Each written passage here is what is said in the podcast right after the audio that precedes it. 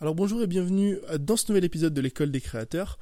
Vous le savez, ou vous devez le savoir en tout cas, cet épisode c'est le troisième d'une série de podcasts donc, qui ont été publiés il y a deux semaines et euh, la semaine dernière de euh, la FAQ que j'ai réalisée pour mes 50 000 abonnés YouTube.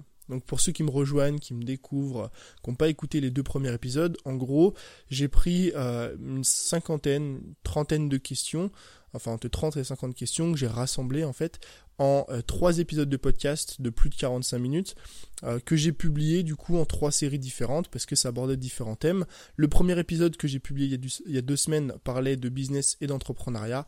L'épisode que j'ai publié la semaine dernière parlait plus de ma vie personnelle et l'épisode bah, que je publie aujourd'hui euh, va plus aborder le sujet de la création de contenu. On va parler d'Instagram, de YouTube, de comment je me forme. On va parler de mes projets d'ici quelques années, de ce qui est plus dur dans mon métier, etc.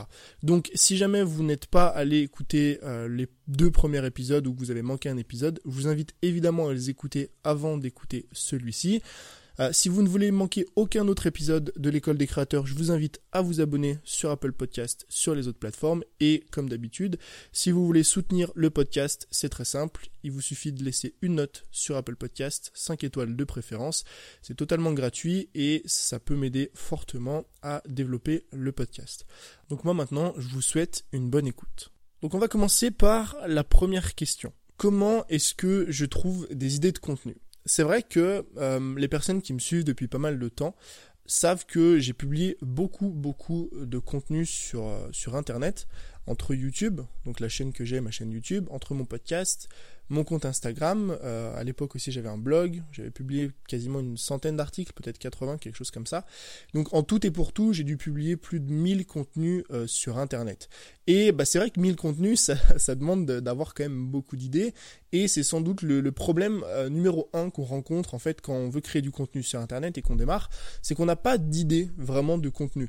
On essaye un petit peu de, de gratter, de voir ce que font les autres, de, de s'inspirer de ce que font les autres, mais je pense que c'est mieux d'arriver à trouver ses propres idées, des idées qui vraiment viennent de nous, des idées qui vont finalement aider notre audience. Donc comment je fais moi pour trouver euh, des idées?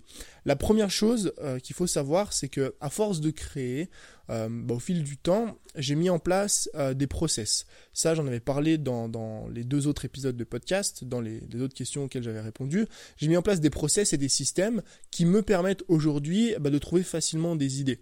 Euh, j'en ai d'ailleurs fait une formation hein, qui s'appelle la boîte à idées. Je vous mettrai euh, le lien dans la description si vous voulez voir. Formation qui vous permet de trouver des idées en illimité. Mais ça, c'est la première chose qu'il faut noter. C'est qu'aujourd'hui, j'ai plus besoin de trouver d'idées parce que j'ai réussi à trouver des systèmes, une façon de faire. Euh, mais si vous voulez trouver des idées de contenu, la première chose que je vous conseille de faire, c'est de créer et de publier. Alors ça peut paraître idiot, je sais, mais le fait de créer et de publier, ça va vous amener en fait à trouver de nouvelles idées. La plupart des idées de vidéos que je trouve, je les trouve en créant d'autres vidéos. Parce que dès que je vais faire une vidéo, admettons, je vais faire une vidéo sur euh, euh, la productivité, euh, par exemple, comment organiser sa journée. Je vais préparer ma vidéo, je vais préparer mon texte, je vais mettre voilà comment organiser sa journée, le problème qu'on rencontre, euh, la fausse solution qu'on essaie de mettre en place, le plan d'action à mettre en place pour organiser, organiser pardon, sa journée. Et en créant cette vidéo-là, je vais me dire, ah ouais, je parle d'habitude dans cette vidéo, bah ce serait bien que je fasse une vidéo sur les habitudes. Par exemple, je sais pas moi, 5 habitudes à mettre en place pour être productif. Je vais noter ça dans, un coin. Je vais continuer à préparer ma vidéo et à un moment, je vais parler de l'équilibre vie personnelle vie professionnelle. Et ben là, ça va me donner une nouvelle idée de vidéo, etc. Et le, le calcul est très simple en fait. Si à chaque fois que vous réalisez un contenu, une vidéo, un post Instagram, un podcast comme vous voulez, vous arrivez à trouver une autre, vidéo, une autre idée pardon, de vidéo, bah vous aurez plus jamais besoin de vous soucier de trouver des idées parce qu'à chaque fois que vous allez créer un contenu, une nouvelle idée va venir. Et moi en général, dès que je crée quelque chose, dès que je crée un contenu, j'ai au moins deux ou trois idées qui viennent, ce qui fait que j'ai un potentiel, on va dire, d'idées assez euh, assez intéressante. La deuxième méthode, c'est que je fais des recherches. Alors attention, euh, les recherches que je fais, c'est pour des idées de contenu, surtout de vidéos en fait, euh, des idées vraiment précises quand vous créez du contenu sur Internet, euh, on tombe souvent, enfin quand on crée du contenu sur Internet, on tombe souvent dans le, le, piège de vouloir créer du contenu qui nous passe par la tête. De se dire, bon bah voilà, j'ai une idée par exemple de vidéo, je vais la tourner. J'ai une idée de podcast, je vais la tourner, etc. Il faut savoir que euh, si vous voulez développer votre audience, on parle vraiment en termes d'abonnés, toucher plus de personnes, il faut donc non seulement trouver des idées, mais surtout trouver des idées qui sont recherchées par votre audience. C'est-à-dire des mots-clés en fait qui sont beaucoup, qui sont énormément tapés sur Internet. Et euh, je fais des recherches dans ce sens-là. C'est-à-dire que une fois par mois, une fois tous les deux mois, une fois tous les trois mois, ça dépend. Euh, je vais rechercher sur YouTube avec des outils de, de, mots-clés et sur Google aussi euh, les mots-clés qui sont le plus tapés dans ma thématique. Donc euh, avec Instagram, avec YouTube, avec la vidéo, la photo et ainsi de suite. Comme ça, ça me permet d'avoir une liste d'idées de vidéos qui vont non pas juste servir à mon audience, mais qui vont me permettre de me placer sur YouTube sur des mots-clés qui sont très recherchés pour avoir des vidéos qui sont extrêmement vues. Par exemple, euh, il y a un mot-clé, je sais, qui marche très bien, c'est comment avoir plus d'abonnés sur Instagram. Il y en a un autre, c'est comment faire euh, un montage iMovie. Ça peut paraître, euh, bah, en fait, ça peut paraître simpliste hein, pour la plupart des gens, mais c'est un mot-clé qui est énormément recherché et c'est une des vidéos sur ma chaîne YouTube qui marche le mieux. un autre mot-clé dont, enfin, auquel on pourrait pas penser, c'est comment se prendre en photo tout seul. J'ai réalisé deux vidéos là-dessus, enfin trois je crois, qui encore une fois marchent extrêmement bien parce que c'est un mot-clé qui est très recherché. Donc deuxième méthode, effectuer des recherches pour trouver des idées de vidéos, de podcasts, de contenus, d'articles de blog, comme vous voulez, de mots-clés qui sont recherchés par votre audience pour pouvoir la développer. Troisième méthode, euh, et là c'est vraiment quelque chose que vous devez impérativement faire, c'est toujours, toujours, toujours, toujours prendre des notes. Quand je dis prendre des notes, c'est pas prendre des notes de tout et n'importe quoi, c'est juste sur votre téléphone, et croyez-moi que ça va vous changer la vie en matière d'idées, c'est juste sur votre téléphone, vous créez une note, moi j'utilise Beer, donc euh, le fameux ours là, euh, parce que je trouve que c'est un outil qui est très bien, euh, qui est très simple à utiliser, et en plus vous pouvez synchroniser différentes, différents appareils. j'utilise Beer, et en fait j'ai une note qui s'appelle idée. Et en fait, dans cette note-là, dès que je vais avoir une idée qui va me passer par la tête, je vais la noter. Dès que je vais lire un commentaire sur YouTube d'une personne qui me dit euh, ce serait cool que tu parles de ça, je vais noter. Dès qu'une personne va m'envoyer un message sur Instagram, va commenter une photo Instagram et euh, va me donner finalement une idée de vidéo, je vais la noter dans cette liste. Ensuite, ce que je fais, c'est que je vais pas tout de suite passer cette idée-là ou euh, comment dire, je vais pas tout de suite utiliser cette idée-là. Je vais la laisser dans ma note pendant plusieurs jours et après une semaine environ, donc en général en fait moi c'est tous les lundis, tous les lundis je revois cette note et je fais le tri quelle euh, idée est-ce que je vais vraiment utiliser et quelle idée est vraiment exploitable sur ma chaîne YouTube, sur mon podcast, sur euh, je sais pas un post Instagram, une IGTV et dans ce cas-là, je vais la planifier pour créer le contenu en question et euh, les autres, je vais les supprimer. Souvent, je pense en tout cas que toutes les idées ne sont pas bonnes à réaliser. Parfois, vous aurez déjà fait la vidéo en question, vous aurez déjà traité le sujet en question. Donc c'est important d'avoir cette phase de transition dans laquelle vous notez vos idées et ensuite vous les exploitez. Donc comment je trouve mes idées de contenu? Première chose, j'ai un système qui est mis en place depuis maintenant plusieurs, euh, plusieurs années en fait vraiment, qui me permet de trouver des centaines d'idées en automatique, enfin quasiment en automatique, il faut quand même travailler, mais euh, dès que je fais le, travail en question, ça me prend peut-être deux ou trois heures et euh, j'ai plus de 350, 400 idées de contenu devant moi. Donc ça j'en ai fait une formation. La deuxième chose c'est d'effectuer des recherches et la troisième chose c'est de prendre des notes. Question suivante, quel est mon meilleur conseil pour être plus productif? Alors, la productivité, c'est sans doute le, un petit peu le saint graal de l'entrepreneur, euh, c'est d'arriver à produire plus, donc soit pour travailler moins, soit pour avoir plus de résultats, peu importe. Et euh, c'est vrai qu'on m'a souvent dit euh, que j'étais productif, que j'étais très productif, que ce soit en matière de contenu, que ce soit avec voilà mes, produits, mes formations, peu importe, que ce soit dans mon entourage, hein, mes, mes, amis proches, ma copine, ou que ce soit des personnes sur Internet. Et je pense que déjà la productivité, c'est un état d'esprit. Ça peut paraître bizarre, mais je pense que la productivité, ça vient certes de certaines méthodes, de certaines techniques, etc. Mais je pense avant tout que c'est un état d'esprit. Pourquoi? Parce que les méthodes, on les connaît. C'est-à-dire qu'aujourd'hui, euh, il suffit de lire un article de blog pour avoir quelques astuces pour être productif. En gros, euh, de planifier à l'avance, d'organiser son quotidien, de noter euh, ce qu'on a à faire sur une to-do list, etc. Tout ça, c'est juste des astuces, des petites méthodes qui vont vous permettre d'avancer plus facilement. Mais ce qui va vraiment en fait faire le shift entre une personne qui est moyennement productive et une personne qui est extrêmement productive, ça va juste être une question d'état d'esprit. Et en fait, mon meilleur conseil, c'est ça. C'est pas de développer un état d'esprit productif Mais mon meilleur conseil, euh, il, se résume en fait en deux choses qui sont liées à l'état d'esprit. La première chose, c'est de rassembler. De rassembler quoi? De rassembler toutes les tâches qui sont communes. En fait, ça, je l'ai mis en place très très tôt dans mon business. Alors, rassembler les tâches qui sont communes, ça veut dire quoi? Ça veut dire plutôt que de tourner une vidéo YouTube, euh, le lundi, une le mardi, une le mercredi, une le jeudi, une le vendredi, euh, tourner quatre vidéos le lundi, monter les quatre vidéos le mardi et les mettre en ligne toutes le mercredi. Comme ça, vous faites en trois jours ce que normalement vous auriez dû faire en cinq jours. Ça, c'est une méthode que j'ai mis en place donc très très tôt dans mon business. Pourquoi? Parce que j'avais pas le choix. Si vous avez écouté euh, mes deux autres podcasts, vous savez que quand j'ai démarré sur Internet, euh, je travaillais à l'usine à côté, donc je faisais 39 heures par semaine et je publiais une vidéo par jour sur ma chaîne YouTube, plus des articles de blog, plus des photos Instagram et compagnie.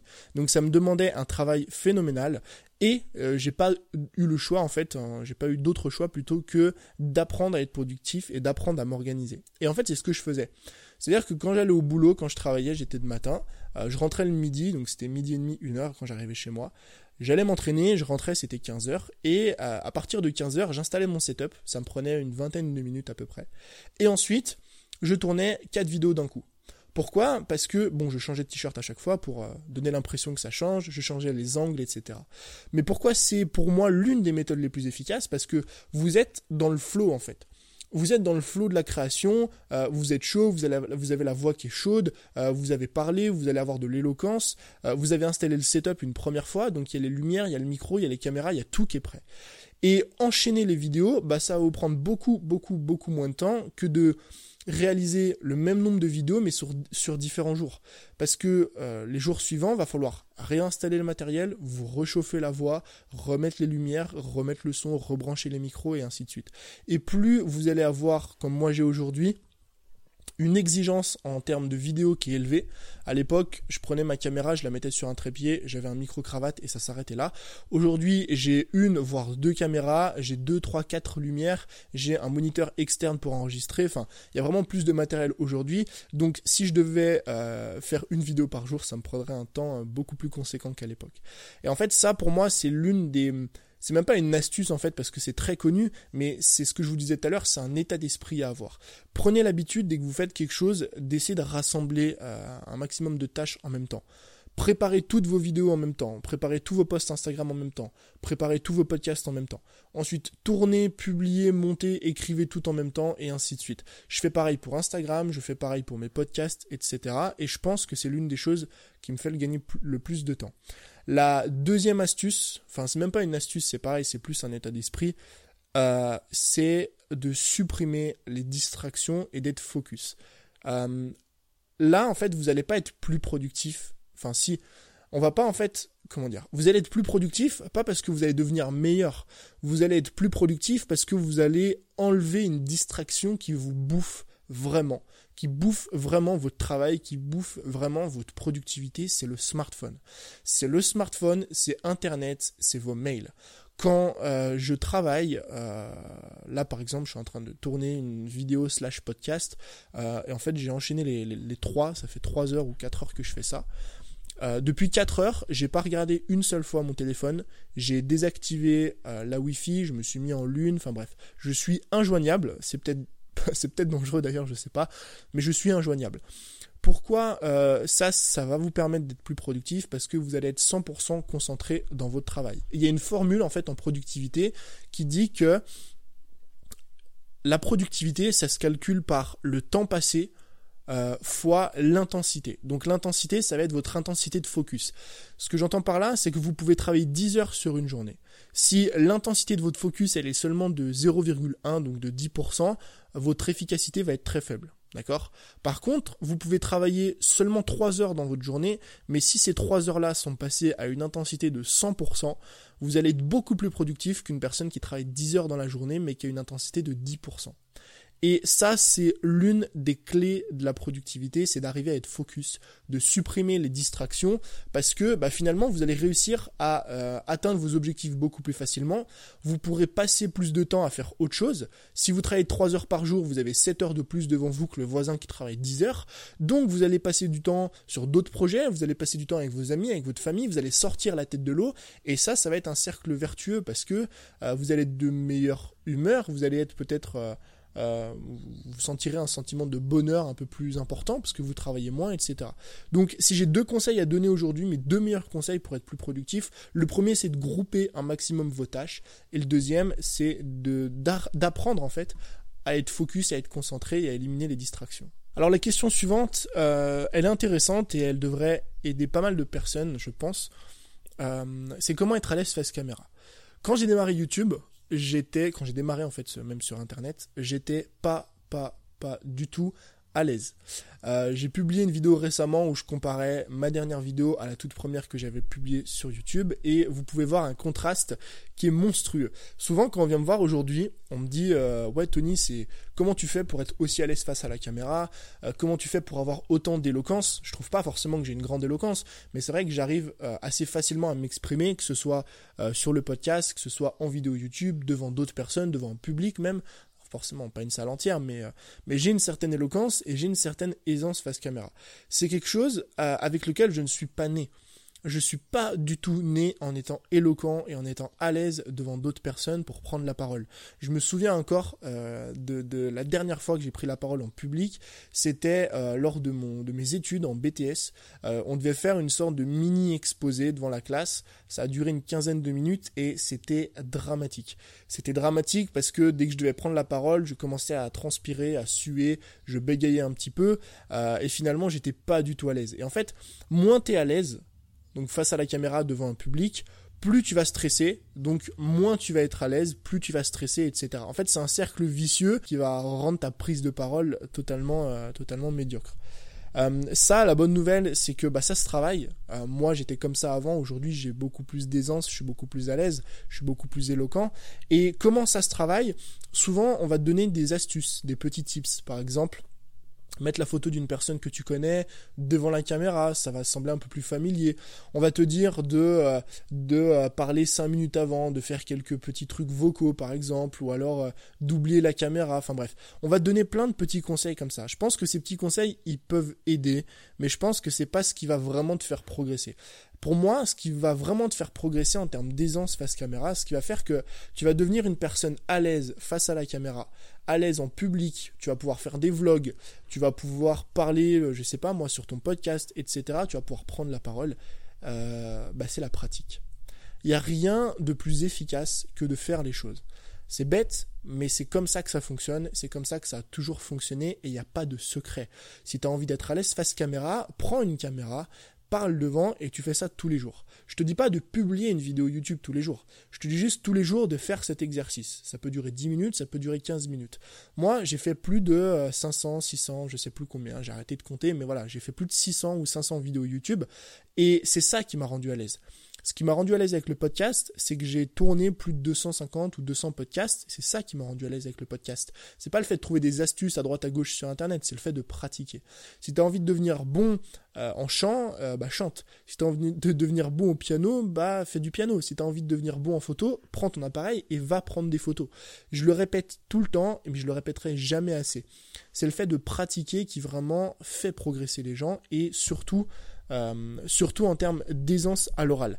Maintenant, il y a euh, quelque chose euh, qui peut t'aider, donc il y a deux choses qui peuvent t'aider en plus de la pratique et qui pour moi sont, sont vraiment importantes, qui peuvent rendre finalement ta prise de parole bah, beaucoup plus facile. La première chose, c'est de préparer. Préparer quoi? Bah préparer ton texte. Quand je dis préparer ton texte, c'est pas noter mot pour mot ce que tu dois dire, euh, parce que euh, que bah tu vas passer pour un robot, ça va pas être naturel, ça va ça va pas être joli, ça va pas être sympa. Mais quand je dis préparer, c'est avoir les grandes idées. Souvent, euh, au début, quand je faisais mes vidéos YouTube, je préparais pas mon texte. C'est-à-dire que j'avais mon, mon, idée de vidéo, j'avais deux trois points que j'avais notés et je me prenais un peu pour le boss. Je me disais t'inquiète, il me suffit de trois points pour parler pendant 10 minutes, ça suffira. Finalement, bah, vu que j'avais pas préparé ma vidéo, je savais pas quoi dire, et quand tu sais pas quoi dire, bah, tu réfléchis pendant que tu es en train de parler, et finalement, bah, c'est là où tu es plus à l'aise. C'est là où tu te reprends, c'est là où tu fais des cuts, c'est là où, bah, finalement, ta vidéo, au lieu de durer 10 minutes, dure 25 minutes parce que tu sais pas quoi dire.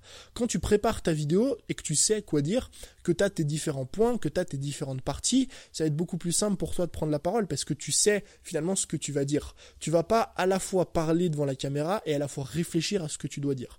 Donc préparer son texte, ça aide énormément dans la prise de parole. La deuxième chose, c'est de savoir de quoi tu parles.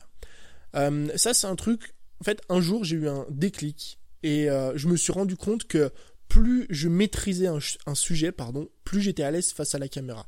Encore une fois, on en revient à ce que je disais précédemment, ce principe de ne pas faire deux choses en même temps quand tu es en train de tourner une vidéo sur YouTube ou quand tu es en train de faire un podcast. Si à la fois tu fais ta vidéo, tu fais ton podcast et tu réfléchis à ce que tu dois dire, ou alors tu es en train de te poser les questions, est-ce que je me suis pas trompé sur le sujet, est-ce que je suis pas en train de dire n'importe quoi, tu vas finir par bégayer, par te tromper dans les phrases, par plus du tout être à l'aise et surtout, surtout, par plus être convaincant. Et je pense que la pire erreur en vidéo et en prise de parole, c'est de pas être assez convaincant. La meilleure chose que tu puisses faire pour être convaincant et pour convaincre les autres, c'est de savoir de quoi tu parles c'est de maîtriser ton sujet, peut-être pas sur le bout des doigts, je dis pas d'être un expert pour parler et pour faire des vidéos YouTube, mais au moins de savoir de quoi tu parles, de maîtriser un minimum ton sujet pour être sûr de toi. Et en fait, plus tu vas être sûr de toi, plus tu vas être à l'aise face à la caméra, plus les gens vont voir que tu es sûr de toi et plus ils vont te faire confiance.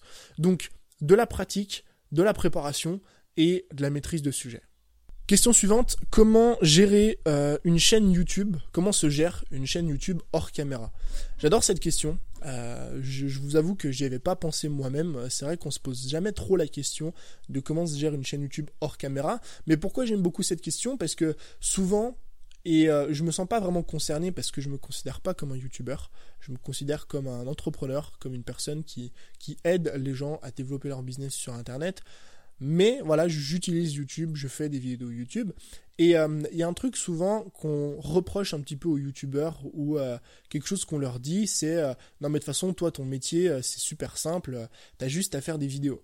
En fait, on s'imagine que faire une vidéo de 10 minutes, ça prend 25 minutes. On s'imagine qu'il faut juste s'asseoir devant son fauteuil, brancher sa caméra, parler pendant 10 minutes euh, ou pendant 15 minutes, faire un petit peu de montage et mettre tout ça en ligne. La vérité, et comme beaucoup de choses dans la vie, c'est que ce que vous, vous voyez, ce que les gens voient finalement, c'est le rendu final. Et le rendu final représente peut-être 20 à maximum 30% du travail total. Pour tourner une vidéo YouTube, par exemple euh, celle que vous êtes en train de regarder ou euh, les, vidéos YouTube que je publie habituellement sur ma chaîne, euh, vous, vous voyez une vidéo au total qui fait 8, 9, 10 minutes, 12, 15 minutes maximum. Moi, cette vidéo m'a pris peut-être 4, 5 heures en tout et pour tout, peut-être même plus. Pourquoi? Parce que une vidéo YouTube, c'est quoi? Une vidéo YouTube, premièrement, c'est une stratégie. Une stratégie de contenu. Pourquoi? Parce que quand vous allez publier du contenu sur Internet, le but c'est pas juste de publier des vidéos pour publier des vidéos. Ça c'est vraiment la pire erreur, la pire chose à faire. Le but c'est d'avoir une stratégie de contenu, de se dire je vais publier telle vidéo pour telle personne, cette vidéo va m'aider à atteindre tel objectif. Donc il faut déjà réfléchir à votre stratégie de contenu. Une fois que vous avez, vous avez une stratégie de contenu, il faut trouver des idées de vidéos comme on en a parlé, il y a plusieurs systèmes et façons aujourd'hui de trouver des, idées de vidéos. C'est pas encore une fois ce qui prend le plus de temps. Ce qui prend le plus de temps, c'est ce qui va suivre après. C'est la préparation. Préparer une vidéo en fonction de la vidéo que vous allez tourner, en fonction de votre thématique, en fonction de plein de choses, ça peut prendre un temps monstrueux. Moi, je suis dans une thématique où mes vidéos ou euh, plutôt ce qui est le, plus important en fait dans mes vidéos, c'est pas la forme, c'est le fond. C'est-à-dire c'est ce que je vais vous transmettre, c'est les idées, c'est ce que je vais vous apprendre. Donc j'ai la chance de pouvoir préparer mes vidéos, on va dire, assez rapidement. Quand je dis assez rapidement, c'est quand même, on va dire, 20 à 40 euh, minutes environ par vidéo. Pourquoi? Parce que il, faut que je trouve l'idée de la vidéo, il faut que je structure la vidéo. En fonction de la vidéo en question, il faut que j'aille chercher des informations extérieures, euh, des statistiques, des graphiques, des vidéos que moi-même j'ai déjà tournées, des vidéos d'autres personnes, etc. Donc, il faut que j'aille finalement chercher l'information pour préparer ma vidéo. Une fois que ma vidéo est préparée, bah, il faut que je la tourne. C'est-à-dire qu'il faut que j'installe le matériel, il faut que je branche les caméras, les lumières, le setup, etc. Il faut que je fasse le tournage. Et après le tournage, il faut, faut que je fasse le montage. Et le montage, c'est souvent ce qui prend le plus de temps. On s'imagine qu'une vidéo YouTube, euh, il suffit de faire deux, trois cuts pour qu'elle soit montée, mais c'est pas le cas. Il faut faire le dérush, c'est-à-dire il faut euh, supprimer les parties qui vont pas, garder les parties qui vont, etc. Euh, il faut ajouter le texte, les images, la musique, le machin, le truc. Et au final, bah, c'est quand même un certain temps. Un montage que moi je réalise aujourd'hui, c'est entre une heure et demie et deux heures de montage. Et encore, c'est très peu. Il y a des personnes aujourd'hui qui passent plusieurs dizaines d'heures parfois sur le montage de leurs vidéos. Donc la gestion d'une chaîne YouTube, c'est... Euh, ah oui, après, bon j'avais oublié un truc, mais après il y a aussi la publication, la mise en ligne. C'est-à-dire qu'il faut faire la miniature, il faut trouver les mots-clés, il faut mettre en ligne la vidéo, après il faut la partager, enfin... En général, dès que je publie une vidéo, je fais une story Instagram aussi, je fais une IGTV peut-être, enfin bref. Il y a, donc il y a plein de choses finalement que je fais en publiant une vidéo YouTube. Donc le travail hors caméra d'une chaîne YouTube, il est énorme, il représente quasiment 70 à 80% de choses que vous ne voyez pas. Si en plus de ça, vous voulez développer votre chaîne, c'est vraiment votre, euh, votre axe de communication principal, bah, il va falloir faire des collaborations, aller voir d'autres personnes et ainsi de suite. Donc il ne faut pas s'imaginer que il faut pas s'imaginer que c'est parce qu'on voit à la fin une vidéo de 10 minutes qu'au total ça a pris euh, ça a pris seulement 30 minutes à réaliser. Ça a pris beaucoup plus de temps et bah justement c'est bien souvent à cause de ça que euh, peut entendre parfois que les youtubeurs ou que les influenceurs euh, gagnent leur vie sur internet uniquement en se pavanant parce qu'on s'imagine que la majorité de leur travail consiste à tourner une vidéo qui fait 8 minutes à publier quelques photos sur Instagram et à se la couler douce au bord d'une piscine, alors que derrière, il y a un travail monstrueux qu'on voit jamais. Donc là, on va rentrer dans euh, un sujet qui devrait intéresser pas mal de personnes. Comment est-ce que j'en sais autant sur Instagram et comment est-ce que je me forme? Je ne considère pas en savoir beaucoup sur Instagram. Euh, j'en sais peut-être plus que les autres, mais j'en sais aussi moins euh, que beaucoup de personnes. En fait, je pense que j'en sais pas vraiment beaucoup sur Instagram, mais j'en sais beaucoup en matière de création de contenu, en matière de vente, de marketing, de développement d'audience. Et j'ai adapté toutes ces compétences à Instagram. Et euh, la différence, elle est là. En fait, quand vous regardez Instagram, Instagram, c'est une plateforme. Euh, c'est une plateforme, c'est un réseau social, c'est pas moi qui vais vous l'apprendre. Et en fait, les compétences qui sont nécessaires, et d'ailleurs j'avais préparé un post là-dessus Instagram qui devrait bientôt euh, sortir peut-être, je sais pas. Mais les compétences qui sont nécessaires au développement d'un compte Instagram, en fait, c'est des compétences marketing. C'est-à-dire, il faut apprendre à euh, cibler son audience, donc comprendre déjà son audience. Il faut comprendre son audience, définir un persona, définir qui on cible, euh, comment cette personne euh, interagit avec la plateforme, pour pouvoir justement derrière mettre en place des actions concrètes pour trouver cette personne-là. Ensuite, il faut créer du contenu, donc ça demande des compétences en termes de création de contenu, trouver les idées, créer les photos, créer les textes. Le texte, ça demande des compétences en copywriting pour réussir à être captivant et ainsi de suite. Finalement, développer un compte Instagram, ça demande beaucoup, beaucoup de compétences qui n'ont rien à voir avec Instagram. Ça demande des compétences en marketing, ça demande des compétences en création de contenu, et ça demande des compétences euh, en copywriting et dans plein d'autres dans plein d'autres domaines. Ça demande des compétences aussi en photo, euh, savoir retoucher les photos, avoir de jolies idées de photos, etc. Donc Comment est-ce que j'ai développé toutes ces compétences-là? La première chose, c'est que j'ai énormément pratiqué. Il faut savoir que euh, pour en, savoir autant entre guillemets sur Instagram, sur la création de contenu, sur la photo, la vidéo, le marketing, le copywriting, etc., j'ai beaucoup pratiqué. Vous pouvez pas devenir bon sur une plateforme et être une référence dans ce domaine-là sans jamais le faire, sans jamais pratiquer. Si demain vous voulez devenir la prochaine référence sur Instagram, la prochaine référence sur YouTube, la prochaine référence de n'importe quelle plateforme, il faut pratiquer. Parce que plus vous allez pratiquer, plus vous allez comprendre les tenants et les aboutissants de ce que vous faites, de comment vous, utilisez l'outil en question, et c'est là où vous allez apprendre. Évidemment, cette pratique ne va pas euh, sans la formation. Si je vends des formations, c'est parce que je connais ou je sais l'importance de se former aujourd'hui. Donc je me forme beaucoup. Je me forme comment? Euh, Principalement via des livres. Donc je lis beaucoup de bouquins, j'en écoute beaucoup aussi sur Audible au format audio, j'aime beaucoup ça. Et comme je vous l'ai dit précédemment, euh, en fait, il n'existe aucun livre aujourd'hui sur Instagram. Je dis pas que peut-être j'en écrirai pas un jour, j'en sais rien. Mais aujourd'hui, si vous allez sur internet, il n'existe aucun livre à proprement parler qui vous explique comment développer euh, un compte Instagram. Mais comme je vous l'ai dit précédemment, Instagram, c'est plein de compétences. C'est des compétences en création de contenu, en développement d'audience, en personal branding, en marketing, en, copywriting. Et donc les bouquins que j'ai euh, que j'ai lus et que j'ai suivis, c'est des bouquins qui me permettent de développer des compétences dans ces euh, domaines-là. Donc j'ai développé des compétences en marketing, en personal branding, en copywriting et ainsi de suite. Dans le fait de créer une audience, créer une tribu, appelez ça comme vous voulez. Donc je me forme principalement via des bouquins. Et deuxièmement, bah, je me forme aussi via des formations donc des formations sur internet. J'ai suivi euh, beaucoup de formations, enfin beaucoup, oui si j'ai suivi quand même beaucoup de formations. Euh, je ne sais pas combien euh, j'évalue le montant total, mais à plusieurs, à plusieurs milliers d'euros déjà c'est une certitude. J'ai suivi des formations, bah, comme je vous l'ai expliqué en fait, des formations sur les réseaux sociaux. J'ai suivi des formations sur la création de contenu. photo, la création de contenu vidéo. J'ai suivi des formations aussi sur le copywriting, sur l'écriture de texte, etc. Et en fait, c'est toutes ces compétences-là rassemblées et associées la pratique que j'ai d'Instagram qui font qu'aujourd'hui, euh, j'en connais beaucoup en fait sur cette plateforme. Quelle est la chose euh, la plus difficile dans mon métier? Alors, c'est une question qui a été très bien formulée euh, parce que la personne m'a pas demandé ce que je n'aimais pas dans mon métier. parce que j'aurais répondu rien. J'aime tout. Ce que je fais aujourd'hui, c'est l'avantage de vivre de sa passion, c'est que vous avez le choix de, de faire ce que vous aimez. Vous avez le choix de dire non aux choses que vous n'aimez pas et dire oui aux choses que vous aimez. Donc c'est une question qui a été très bien formulée. Il n'a pas dit euh, qu'est-ce que tu n'aimes pas, il a dit qu'est-ce qui est le plus difficile. Je pense que ce qui est le plus difficile vraiment dans ce métier de créateur de contenu euh, et d'entrepreneur, c'est la constance. C'est d'arriver euh, à non seulement être constant au fil des années, donc moi, ça fait trois ans que je suis sur Internet. Et depuis trois ans, alors oui, j'ai eu certaines périodes euh, basses, forcément, des périodes où je me cherchais un petit peu, des périodes où bah, j'ai ralenti euh, ma création de contenu, etc. Mais euh, j'ai toujours, de manière générale, été assez constant. Et je pense que c'est la chose la plus difficile. Réussir à être constant, réussir à publier fréquemment du contenu, réussir à être là avec son audience, réussir à discuter avec les gens, réussir finalement à garder quelque chose d'actif au fil des années. Et même je dirais plus en fait que, que quelque chose d'actif, c'est réussir à évoluer avec son temps. En fait, j'ai vu beaucoup, beaucoup de personnes sur Internet être actives, donc c'est-à-dire continuer à créer du contenu, etc., mais ne pas euh, évoluer avec ce contenu, ne pas évoluer avec leur audience. Et pourquoi je considère que c'est important d'évoluer? Parce que sinon c'est très dangereux.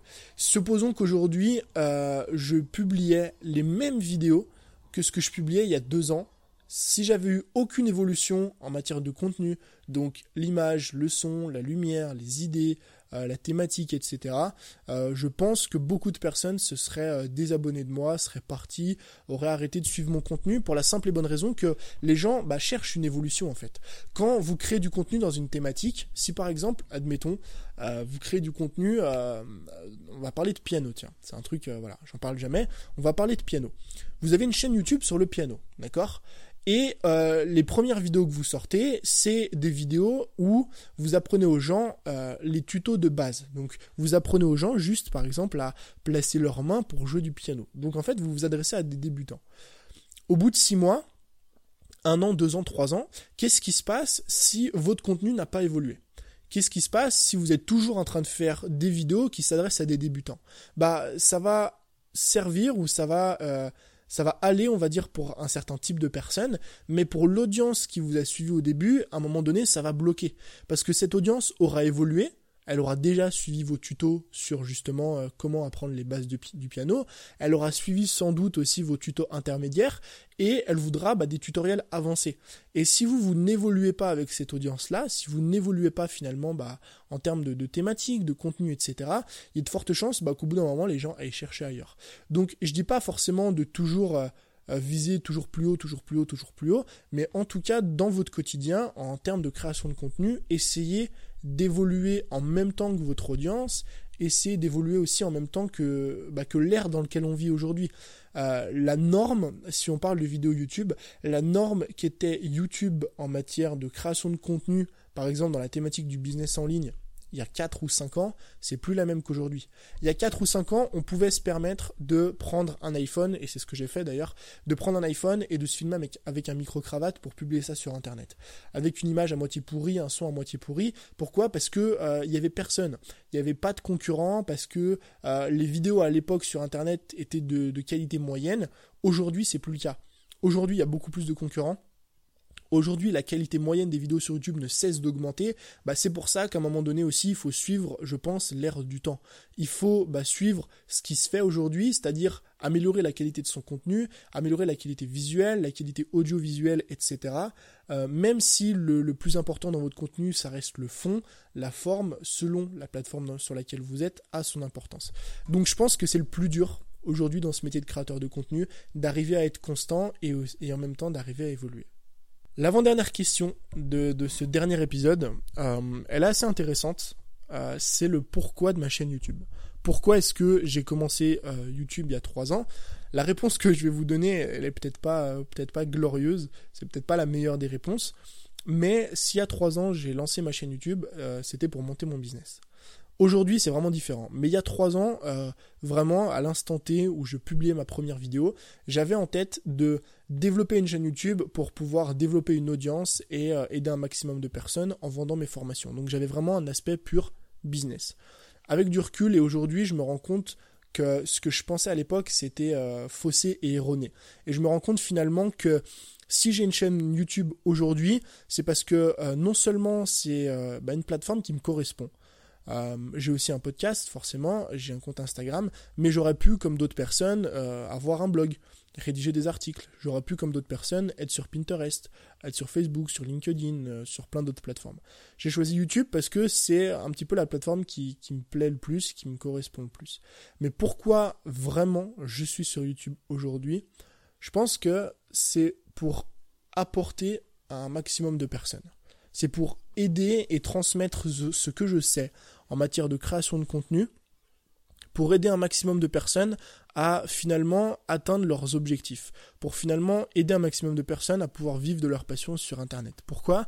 Parce que je suis convaincu, et c'est récemment que j'ai vraiment mis le doigt dessus, en fait, un petit peu sur ma, mission du moment.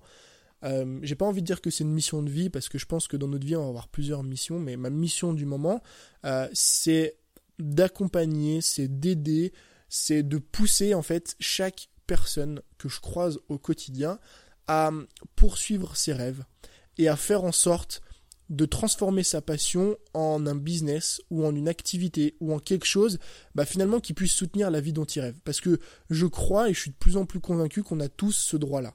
Moi, ça fait trois ans que je le vis, ça fait trois ans aujourd'hui que bah, je fais ce qui me plaît au quotidien, je me lève, je me lève à l'heure que je veux, euh, je voyage quand j'ai envie de voyager, je suis libre, j'ai une communauté euh, de, de, de personnes qui sont incroyables, je rencontre des gens au quotidien, enfin, ce que je vis depuis trois ans, je considère qu'on a tous le droit de le vivre.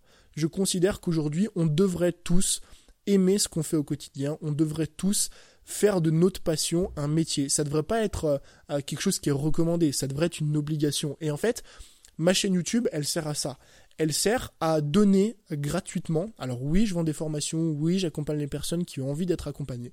Mais il y a aussi une grande partie de mon contenu qui est gratuit parce que j'essaye d'apporter gratuitement à un maximum de personnes pour pouvoir les aider justement à atteindre cet objectif.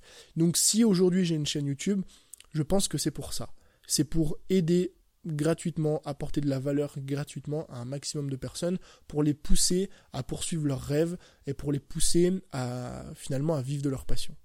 Et après ces belles paroles, on va terminer euh, sur euh, une question que j'ai fait exprès. Hein. Je pense que tu l'auras remarqué. Chaque fin de, FAQ, c'est un peu la question que tout le monde attend. Euh, quels sont plutôt mes projets d'ici quelques années Est-ce que je vais toujours vendre des formations? En fait, c'est un sujet que j'adore et que je voulais vraiment, vraiment traiter.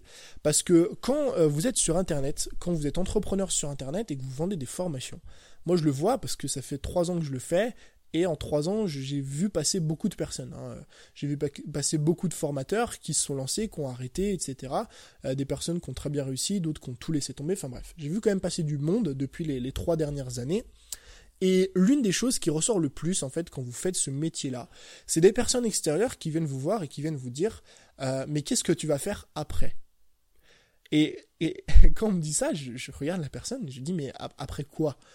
Après quoi Ça veut dire quoi ce après? Bah, ils vous répondent après YouTube. Quand YouTube, quand il y aura plus YouTube, qu'est-ce que tu vas faire?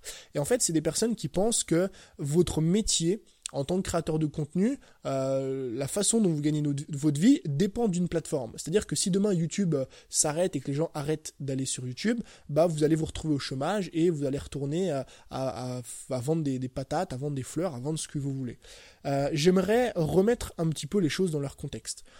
Euh, ou réexpliquer un petit peu à ces personnes-là peut-être que notre métier c'est pas euh, c'est pas juste une plateforme. C'est-à-dire que moi je fais des vidéos sur YouTube. On peut dire que je suis youtubeur, on peut dire ce qu'on veut, euh, mais mon métier c'est pas de faire des vidéos sur YouTube. Mon métier c'est de transmettre un savoir à des personnes, c'est d'animer une communauté. Mon métier c'est de vendre des formations, c'est d'impacter un maximum de personnes au quotidien. Atteindre ou faire ce métier, ça m'a demandé de développer euh, un panel de compétences que jamais de ma vie, jamais de ma vie, je n'aurais développé sans faire ce métier-là. C'est-à-dire que j'ai développé des compétences en marketing, j'ai développé des compétences en copywriting, j'ai développé des compétences dans la vente, j'ai développé des compétences en montage vidéo, en tournage vidéo, j'ai développé des compétences en audiovisuel, dans des trucs vraiment euh, dans lesquels j'aurais jamais pensé développer des compétences. Je sais même créer des sites internet, enfin vraiment des trucs, euh, des trucs il m'aurait fallu plusieurs années d'études pour développer toutes ces compétences-là sans entreprendre. Et pourquoi est-ce que je me fais aucun souci pour l'avenir et pourquoi toutes les personnes qui, m'écoutent ou qui me regardent aujourd'hui ne devraient pas se faire de soucis pour l'avenir? Parce que premièrement, il n'y a aucune raison déjà qu'une plateforme euh, s'arrête du jour au lendemain. Il n'y a aucune raison que demain YouTube ferme. Et quand bien même, quand bien même une plateforme euh, du jour au lendemain s'arrête ou commence à être de moins en moins utilisée, comme Facebook, euh, comme, ça, comme ça a fait sur Facebook il y a quelques années, une autre plateforme va surgir forcément, les gens vont, vont, continuer à être sur les réseaux sociaux. Donc, si demain c'est pas YouTube, si demain je suis plus sur YouTube, je serai sur une autre plateforme vidéo. Ce sera pas YouTube, ce sera peut-être euh, Clickbit, je sais pas, j'invente une plateforme, mais ce sera peut-être une autre plateforme vidéo. Et en fait, à partir du moment où vous développez une communauté, à partir de ce moment-là où vous développez une communauté de fans, de personnes qui vous suivent, les gens vont vous suivre, peu importe la plateforme sur laquelle vous allez aller. Donc, la première chose euh, à laquelle il ne faut pas avoir peur, c'est que les plateformes seront jamais supprimées, même si on a une qui est supprimée ou euh, où, l'audience se réduit petit à petit, eh ben, vous irez sur une autre plateforme et votre audience va vous suivre. La deuxième chose, c'est que vous allez développer des compétences qui vont vous permettre de faire plein de choses. Moi, euh, si demain, par le plus grand des hasards et par le plus grand des malheurs, ce que je fais aujourd'hui ne marche plus, Admettons, euh, demain, euh, Emmanuel Macron passe une loi et dit euh, voilà, on n'a plus le droit de vendre des formations sur Internet. Honnêtement, je ne serais pas du tout stressé. Pourquoi? Parce que comme je vous l'ai dit, j'ai développé un panel de compétences dans plein de domaines et demain je pourrais tout à fait euh, postuler dans une entreprise euh, pour être community manager. Ou alors je pourrais tout à fait postuler dans une euh, dans une entreprise j'allais dire. Je pourrais tout à fait remonter une nouvelle boîte pour bah, gérer les comptes Instagram d'autres entreprises. Ou je pourrais même devenir vidéaste tourner des vidéos pour des entreprises etc en fait j'ai un panel de métiers qui se sont ouverts à moi parce que j'ai développé toutes ces compétences-là. Donc il ne faut pas avoir peur de. Vous savez, on a, les gens ont souvent ce discours de oui, mais tu n'auras pas la sécurité, qu'est-ce qui va se passer si ça va, euh, si ça marche pas, si ça s'arrête. Ça s'arrêtera pas. Premièrement, ça ne s'arrêtera pas. Deuxièmement, ça marchera, c'est une certitude. Et troisièmement, vous allez développer des compétences qui vont plus vous ouvrir de portes qu'elles ne vont vous enfermer. Donc ça, c'était la première chose que je voulais dire. Maintenant, je vais enfin répondre à la question, quels sont mes projets d'ici quelques années? Récemment, euh, j'ai parlé avec euh, Alex Viseo, que j'ai euh, interviewé sur mon podcast, ça sortira très bientôt, ou c'est déjà sorti, je ne sais pas encore. Et il a dit un truc avec lequel je suis totalement d'accord à 100% c'est qu'il faut en fait accepter à un moment donné de fermer le livre de sa vie ou de fermer l'un des livres de sa vie pour en ouvrir un second. Et je sais vraiment pas en fait ce que je ferai dans 10 ans. Honnêtement, si vous me demandez aujourd'hui, je sais déjà pas ce que je fais l'année prochaine, enfin j'en sais rien. Euh, je me laisse un petit peu vivre au jour le jour, j'ai quand même une vision hein, sur un an, deux ans, trois ans, quatre ans, cinq ans. Mais cette vision, elle peut vite changer aussi en fonction des aléas de la vie, de ce que je veux faire, de ce que j'aime au quotidien. Et une chose est sûre, c'est qu'à partir du moment où j'estime avoir fait le tour d'une chose, je fermerai mon livre et je passerai à autre chose. Donc peut-être que euh, dans 5 ans ou dans 10 ans, je continuerai à vendre des formations. Euh, c'est fort probable d'ailleurs. Je continuerai à vendre des formations autour de la création de contenu, d'entrepreneuriat, je ne sais pas. Mais si jamais, avant les dix prochaines années, euh, euh, j'ai l'impression d'avoir fait le tour, j'ai parlé de tous les sujets dont, je pouvais parler, j'ai vendu toutes les formations que je pouvais vendre, je fermerai ce bouquin et je passerai à autre chose. Il y a des projets qui, qui me drivent un petit peu aujourd'hui, des projets qui me tentent et que je mettrai sûrement en place euh, d'ici les, les, deux trois prochaines années, euh, tout en continuant ce que je fais aujourd'hui. Hein. Le but c'est pas d'arrêter ce que je fais aujourd'hui pour créer d'autres projets. Le but c'est vraiment de, développer plusieurs projets en même temps parce que j'ai cette chance en fait d'avoir du temps libre devant moi, d'avoir une audience et que ce soit aussi beaucoup plus simple de développer des projets. Le premier projet ce serait de, euh, de monter une, boîte de production vidéo. Si vous me suivez, vous savez que j'en ai déjà parlé. Euh, parce que c'est un truc qui me branche vraiment. J'aime beaucoup la vidéo, euh, j'adore faire des tournages, j'adore, euh, j'adore plein de choses en fait. Et voilà, c'est un truc qui me tente. Aujourd'hui, je le mets pas en place encore parce que bah, ça me demande du temps, ça me demande de la réflexion. Je sais pas vraiment comment m'y prendre, je sais pas comment répartir aussi ce temps-là dans mon quotidien. Mais ce qui est sûr, c'est que d'ici les 2-3 prochaines années, c'est quelque chose que, que je vais fortement, enfin, il y a de fortes chances, pardon, que je mette ça en place. Et, et la deuxième chose, euh, c'est de créer une marque de vêtements. Alors, ça c'est un petit peu bizarre. Mais euh, pourquoi créer une marque de vêtements? Euh, J'ai toujours été passionné par la mode. toujours, toujours, depuis une dizaine d'années peut-être, déjà au lycée quand j'avais 14-15 ans. Je me souviens que j'avais un pote qui était dans ma classe et on était les deux seuls un petit peu passionnés de sneakers. On adorait les chaussures, on était les deux seuls à un peu avoir des chaussures hype, etc. Et j'ai toujours aimé ça et j'aime toujours autant ça en fait. Et j'ai depuis déjà plusieurs années euh, cette envie au fond de moi de créer ma marque de vêtements. Le truc, c'est que j'ai pas envie de créer une marque de vêtements, euh, j'ai pas envie de créer le prochain Zara, le prochain H&M. le but c'est pas de créer quelque chose de très gros. Le but c'est de créer une marque de vêtements en fait qui, qui me corresponde. Une marque de vêtements euh, qui plus est qui est qui est corrélée en fait avec les personnes que j'ai envie de toucher. Il y en a déjà, il y a déjà plusieurs plusieurs personnes qui ont fait ça, notamment des youtubeurs, etc. Et en fait, c'est c'est pour moi le parfait moyen de, de, rassembler en fait tout ce qui me plaît. Ce que j'entends par là, c'est que les, projets que j'ai d'ici les, les 2-3 prochaines années, c'est des projets qui sont tous corrélés. C'est-à-dire que aujourd'hui, mon activité c'est euh, tourne autour de la création de contenu. ok de l'entrepreneuriat, du business sur Internet, de la création de contenu. Ma boîte de production vidéo, bah, ça tourne autour de cette thématique. Parce que je fais déjà des vidéos sur YouTube, euh, je crée déjà du contenu sur Internet, je parle déjà de vidéos. Donc c'est quand même quelque chose qui est assez rapproché. C'est pas comme si je vous disais, dans deux ans, j'ai envie d'ouvrir euh, euh, d'ouvrir un centre équestre. Ça n'a rien à voir. Là, c'est quand même une thématique qui est, assez liée à, ce que je fais aujourd'hui. Et troisièmement, ma, marque de vêtements, euh, bah encore une fois, c'est lié parce que j'aimerais créer une marque de vêtements pour les créatifs, pour les personnes qui sont comme moi, qui aiment bien, qui aiment bien la mode, qui aiment bien, euh, qui aiment bien les vêtements, qui aiment bien ce côté un petit peu créatif, etc. Et euh, en fait, j'aimerais vendre finalement à l'audience que j'ai déjà aujourd'hui, à une audience de personnes qui, qui me suit, à une audience de personnes qui sont créatifs et bah, qui ont envie finalement de, de je sais pas moi, de, de, sortir un petit peu du lot, de montrer qu'ils sortent des sentiers battus, qu'ils sont pas comme tout le monde. Et euh, je pense que c'est quelque chose que je vais, euh, je vais petit à petit mettre en place. J'ai déjà fait quelques prototypes par le passé, dont j'avais déjà parlé, je crois, mais j'ai fait déjà quelques prototypes. Je compte en, refaire, en remettre en place. Je fais ça petit à petit parce que ça, ça demande du temps, ça demande de l'investissement aussi, euh, ça demande de la réflexion, etc. Donc faut pas faire ça n'importe comment. Mais voilà, les projets que j'ai d'ici les 3-4 prochaines années, c'est ces deux projets-là que je vais, je pense, petit à petit mettre en place en continuant toujours ce que je fais aujourd'hui. Et dès que j'aurai, euh, dès que je sentirai le besoin de, fermer euh, un passage de ma vie, un bouquin de ma vie, bah, je le ferai et euh, je passerai tranquillement à autre chose. La dernière chose sur laquelle j'aimerais insister vraiment, c'est que si aujourd'hui vous avez peur de, si aujourd'hui vous avez peur de, de poursuivre vos rêves, que vous avez peur de finalement faire ce que moi je fais par exemple, créer du contenu, essayer de vivre de votre passion, parce que vous avez un entourage, et moi c'est ce qui s'est passé par le passé, mon entourage me disait euh, mais comment tu vas faire euh, dans 5 ans quand il y aura plus ça, comment tu vas faire euh, quand les formations ça se vendra plus, etc. N'ayez pas peur.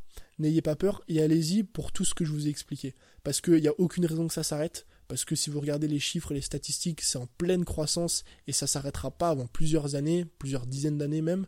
Euh, deuxièmement, parce que vous allez développer des compétences solides qui vont vous ouvrir plein de portes. Et troisièmement, et ça je pense que c'est le plus important, vous allez créer une communauté. Et à partir du moment où vous avez une communauté, c'est la possibilité pour vous de développer plein de projets. Si vous développez une communauté autour de la musique, par exemple, admettons, vous pouvez non seulement euh, leur enseigner des choses, les coacher, vendre des cours de chant, des cours de musique, ce que vous voulez.